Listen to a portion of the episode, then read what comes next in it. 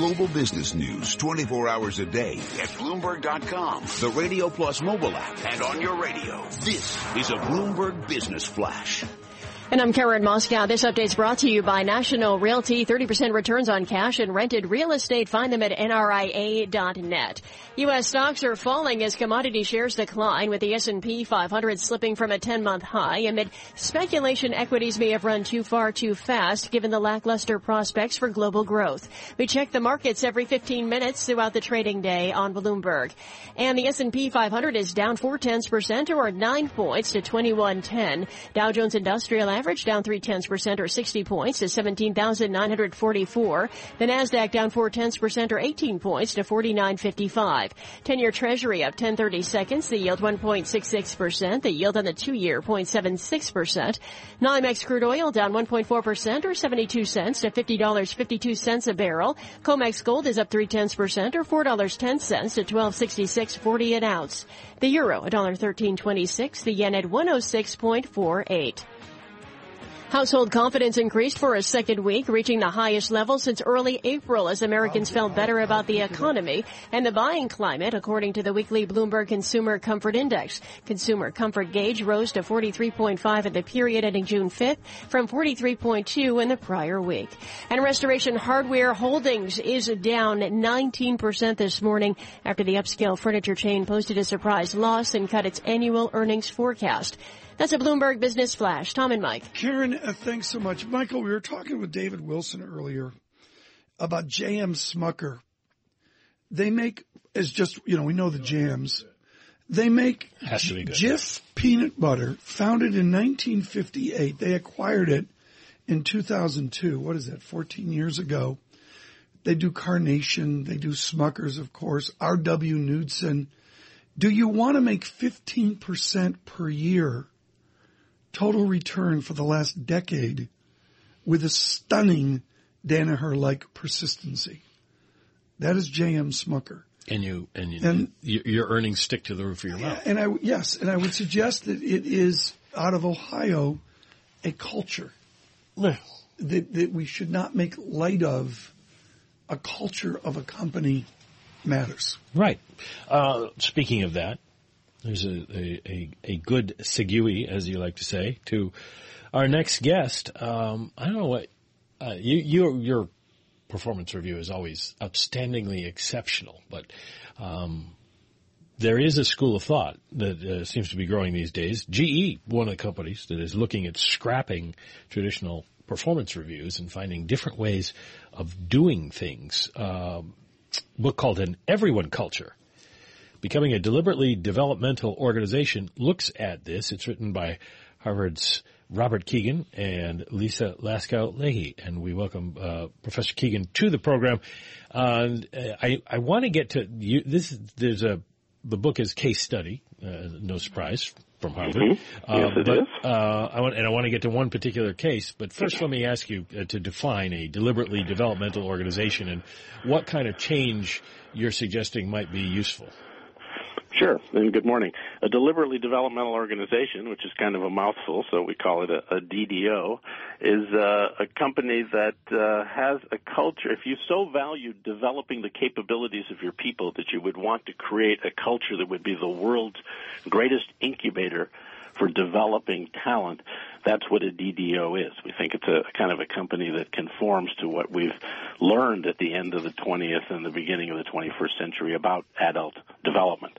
So a, a, DDO, first of all, recognizes that in a normal organization, everyone is doing a second job that nobody's paying them for. And that second job is basically covering their rear ends, looking good, managing other people's favorable impressions of them. And we think this is an enormous waste of energy. Everybody's doing getting paid full-time money for doing part-time work. Imagine if you could recapture some of that energy, bring it right into the company itself. Imagine if you were expected to manifest your strengths, but also manifest your weaknesses, bring them out into the light of day so that we can build supports around you so that you can overcome them. That's a deliberately developmental organization. Well, one of the uh, companies that you choose to study embraces that wholeheartedly and has for years. Our good friend Ray Dalio and the folks at Bridgewater. Exactly. Uh, what did you find when you looked at them? I mean, everybody knows that public criticism of others' work is uh, part of the culture there. Yeah, well, I think uh, I think Bridgewater and the other companies, Decurion and NextJump that we study in the book and Everyone Culture are just some of the most interesting uh, companies on earth. I mean, if you look at recent studies about millennials, who will soon be the majority of the workforce, one of the things they most want, you know, is more frequent feedback.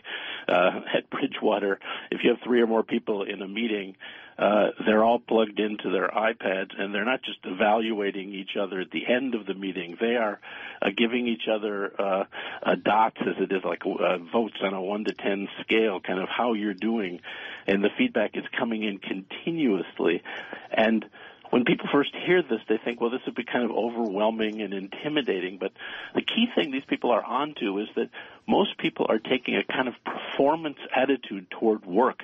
So if it's a performance and you get you're getting a, a review, you're holding your breath and you're hoping you don't fail. But these companies shift it all to a kind of a practice orientation. We hired you not because you're perfect, but because we think you're good and we think you know you can learn. Kind of fail frequently, fail forward, fail fast, and that's how you learn. Um, I know Tom wants to jump in, but let me just ask one more question about that. How how do you tie the success and, uh, uh, of Bridgewater, and of course it's pretty much the most successful hedge fund out there, to this kind of organizational culture and separate out the fact that maybe Ray Dalio is just a really good stock picker? Yeah, our our interest too. I mean, clearly they're successful, but we wanted to know, you know, is your success in your culture just coincident? You know, and and every one of these companies, interestingly, made the case that they thought their culture was the single greatest contributor, you know, to their success. So you know, you asked Bridgewater, why were you one of the few organizations on earth, you know, that anticipated the the financial crisis? And it's it's a, to us it became a pretty convincing argument that when you're continuously kind of holding things in doubt, asking hard questions, seeking out weaknesses, not to, you know, humiliate people, but to help people be stronger and help your analyses be stronger, anticipating all the different possibilities, even the things that would be most inconvenient. This is a kind of way of thinking that makes you not just help people develop, but it makes the company smarter and more effective. Don Barton gives you a rave review with McKinsey. He talks to a lot of big publicly traded companies. Can your model Mr. Dalio's model, if you will? Can it be transferred over to General Electric Can Jeff Immelt get anything out of your book and everyone culture? Well, we think so. I mean, we we we we can't. It's true that all three companies are, you know, between uh, 200 and maybe 1500 people. Can it be can it be transferred over to J.P. Morgan? Yes, we think the answer is yes. We we are working actually right now with a hundred thousand person uh, company. We're using the new technologies to spread a lot of these practices. I think it's a matter, you know, it starts at the top, just like everything else. The leader has to be willing to be vulnerable, has to be a mistake maker too, has frequent. to fail frequently. yep. When I when I look at this, and the number one thing I see generationally is that young kids today are acutely aware within any system of labor. By young kids, folks, I mean somebody under 40. Yep. They're, they're acutely aware of labor misallocation, which is people at whatever level in the hierarchy aren't getting it done or are in the wrong job. Can you help a company on labor misallocation? It's interesting because they have a totally different view of what is a good job fit between a person and a role. In a DDO, if you already have all the capabilities to fulfill the job, it's the wrong job for you because it has no stretch in it. A job should be like a tow rope in these companies. So you, should be a bit over your head. There should be a little bit of this yep. misallocation at the beginning, and then there should be supports built right. around you so that you can actually grow into the job. How do you respond? And I've seen this folks with various and sundry offspring where a younger employee is so valuable they can't move on to the next constructive challenge because they can't figure out who to replace that employee with. Yeah, I've seen in these organizations, uh, you know, where they will actually face, in some cases, that that's the case, and they'll help that person get a job in another company. Uh, but you know, if if you go ahead. You wanted to ask me? No, I no, I, I just find that to be bordering on fantasy among the experience of various and sundry offspring. I mean, I, and the behavior. I would suggest, Professor, the behavior of many corporations is far away from an everyone culture. Do you agree, or yeah, are no, you seeing absolutely. some headway? Absolutely. I think a normal company is like, I have a picture in my office I'm looking at right now. It's a 19th century surgical room. you got three doctors, you know, uh, working very hard. They might even have the right diagnosis, but half the Well- patients died. Why? Because they didn't have a germ theory. They didn't have any notion of infection.